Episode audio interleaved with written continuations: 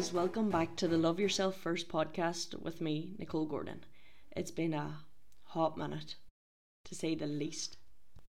So, we catch up. I've been busy working, just working. I've not really been taking any time out. I haven't done anything extravagant or until this week.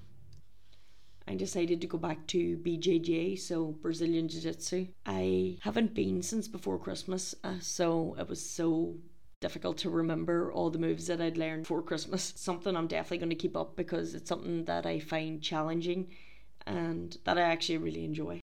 And yesterday marked the start of Lent. I was thinking about going off coffee. So I've done it a few years ago for a few years, and to be honest, it made me miserable. the caffeine on fix, basically. I had complete withdrawals from it and was agitated and had the shakes and not just wasn't for me. So I went actually into the coffee shop and I told the man, Oh, I'm gonna go off coffee and he kinda looked at me as if, Why would you do that? And seeing his reaction kinda made me think, Why would I do that? So I've decided not to go off coffee because it's that wee thing that brings me joy no matter how many cups of coffee I have a day. I also started a YouTube. Yep, I started a YouTube. I'm a vlogger now. I'm in the midst of uploading my first video, which is spend a weekend with me. Something quite different, but I actually really enjoyed filming it. Um, I'm not I'm not really sure if anyone will watch it or will enjoy watching it, but to be honest, it was me enjoying filming it more that meant the most to me. Anyway, this episode is about how to get out of a rut. And I would know that because I was in a rut. And I'm not speaking that far back, I'm talking like maybe last week. I wasn't even going to talk about it, but you know what? If it could help one person, then so be it, because it's going to happen and it's something that I'm going to have to get used to. So I noticed that I was kind of not feeling at myself. I was starting to feel down. I was kind of taking one thought and slipping into my old habits of taking one thought and letting it get to another, then another, then another negative thought, which is unusual, but I it was making me feel sad because I felt like that. It was as if I wasn't allowing myself to feel. So if I had that feeling, I would try dismiss it straight away instead of actually feeling it. I would dismiss it. I would be like, no, not not today, not today, and it caught up with me big time. I was scared to admit to anyone that that I was struggling because everyone was seeing me do so well, and I didn't want them to think that I had gone back to the person that I was or into my old habits, like I said. And I didn't actually want them to look down on me. So in a moment of what I would have seen weakness was I reached out to my friend and then my family and together then I contacted the doctor. And I also contacted my therapist Linda. I hadn't planned to see her for another couple of weeks so I kind of tried to get that appointment moved closer but I couldn't do that. So I had to just stick with the doctor. So I got an appointment there and sure enough for my safety they wanted to put me into the hospital. And the way I feel is my family are the closest thing to me. They are my rock, and they're something that I know brings me joy and keeps me safe. So I knew going into hospital because I'd been there before that it wasn't going to help me. It might help me for an hour or so, but it just wasn't what I needed. I needed to be around the people that I love. Like the way I felt is I'd go into the hospital and then I would come out and bam, I would like it would all just hit me like a ton of bricks and I would just go back to feeling the same way I did instead of actually dealing with these feelings. I knew I couldn't get an appointment with a therapist and I knew the people that I could reach them was the doctors and my family and some of my close friends. So I was retracing my steps and thinking back like how did I do it before? How did I get out of this rut? How did I turn everything around? So what I did was I booked a few days off work. Thankfully, I had Chris and Lauren, the wee gems, to pull me out. So looking into this, that if you ever needed to take time out or take a few days off, you can. Like you can literally go to the doctors and your mental health is classed as a sickness, so you can get either paid for those days or you have an actual reason to be off work and everyone can do it and avail of it. Also, I did a lot of exercise. I know exercise is hit and miss, like either love it or you don't, but I love it. And it makes me feel better.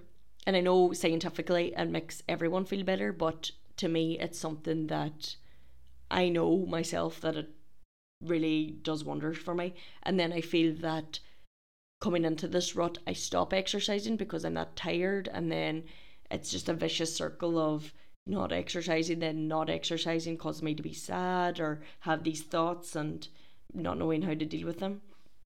Another thing I decided to do was cut out my naps during the day. So, what I would find myself doing is if I got up at five or was going to bed late, I was allowing myself time during the day to try catch up. And obviously there's nothing wrong with taking a nap but i was taking the biscuit. Like i was kind of running away from my problems by reverting to the bed. Like i said my option was to spend time with my loved ones and that's what i did. I was lucky enough. My mum was basically glued to my hip which was definitely a good thing and i was glad of it. And I was able to go out for lunch and meet up the people that bring me happiness. Instead of dismissing my thoughts and feelings, I kind of reveled in them like I was questioning them. Basically, every thought, I was kind of contesting it as if, like, why do I feel this way? What evidence do I have that I might feel this way? How do I get around it? And I felt like that really helped. But in that moment of real sadness, I felt like it was hard to do that because one thought stemmed into another, which stemmed into another. Basically, by doing all these things, I found that I got through it. Like, basically, I'm not going to say on my own, but like, this is the first time that I've actually felt that I've kind of got through it and that if it was to happen again, I could probably get through it again. And it probably will happen again. Let's be honest. I'm probably not going to go my whole life avoiding these kind of feelings and these kind of, say, periods of tiredness and burnout. Like it happens everyone, but it's just knowing how to deal with it. And thankfully now I do know how to deal with it and I've dealt with it. In your mental health, they talk about triggers. So things that you realize that maybe make you feel not your best or maybe make you feel a certain way. I've actually realized that, like, although I always say exercise, every time that I had felt down, I kind of was like, right, what did I do that day? What didn't I do? What did I eat? What did I like? Kind of trying to find my own. And I found that the days that I felt most down was the days I didn't exercise. If I allowed that to stem on for another day and another day and another day, that's when my mood got to its lowest. And then, like I said, I got into that vicious circle. Because exercise is such an integral part of my life, I now know that not exercising is one of my triggers, basically. And if I could notify the people that love me and my loved ones that this is the reason, maybe why I feel down, then maybe they could be better equipped to help me. Maybe if I was feeling sad, like for instance, if I could go for a wee walk, go for a run, go do an absolute horrible workout, like that's kind of thing that would make me feel better. Whereas some people they might find that they'd feel better if they just chilled out and watched TV and just relaxed, which is completely fine.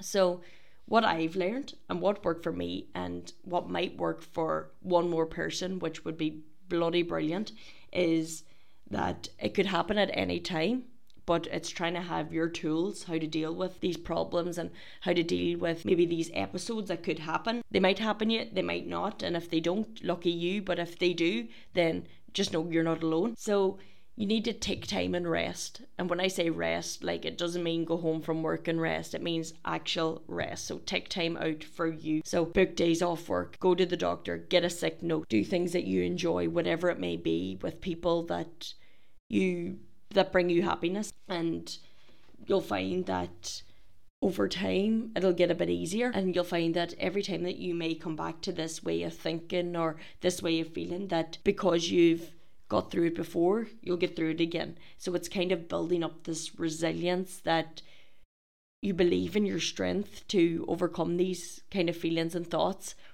and that they're kind of tools that you could pass on to other people that may reach out to you to wonder how you got through it or what coping mechanisms you have. But it's all about finding out what works for you.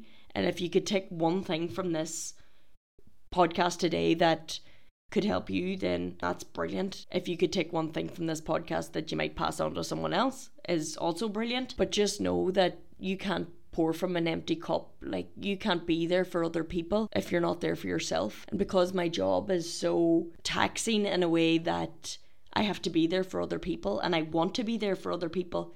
But if I didn't take that couple of days off work, then that was doing them injustice because I wasn't going to be able to go to work and be there 100% for them. Whereas when I took those days off, I was able to come back even stronger and be a better coach, be a better be better at my job and just be a better person. And I'm so thankful that I was able to do that. It's just about listening to yourself and learning that you have survived 100% of your bad days. And don't ever forget it. That's all from me. So remember, love yourself.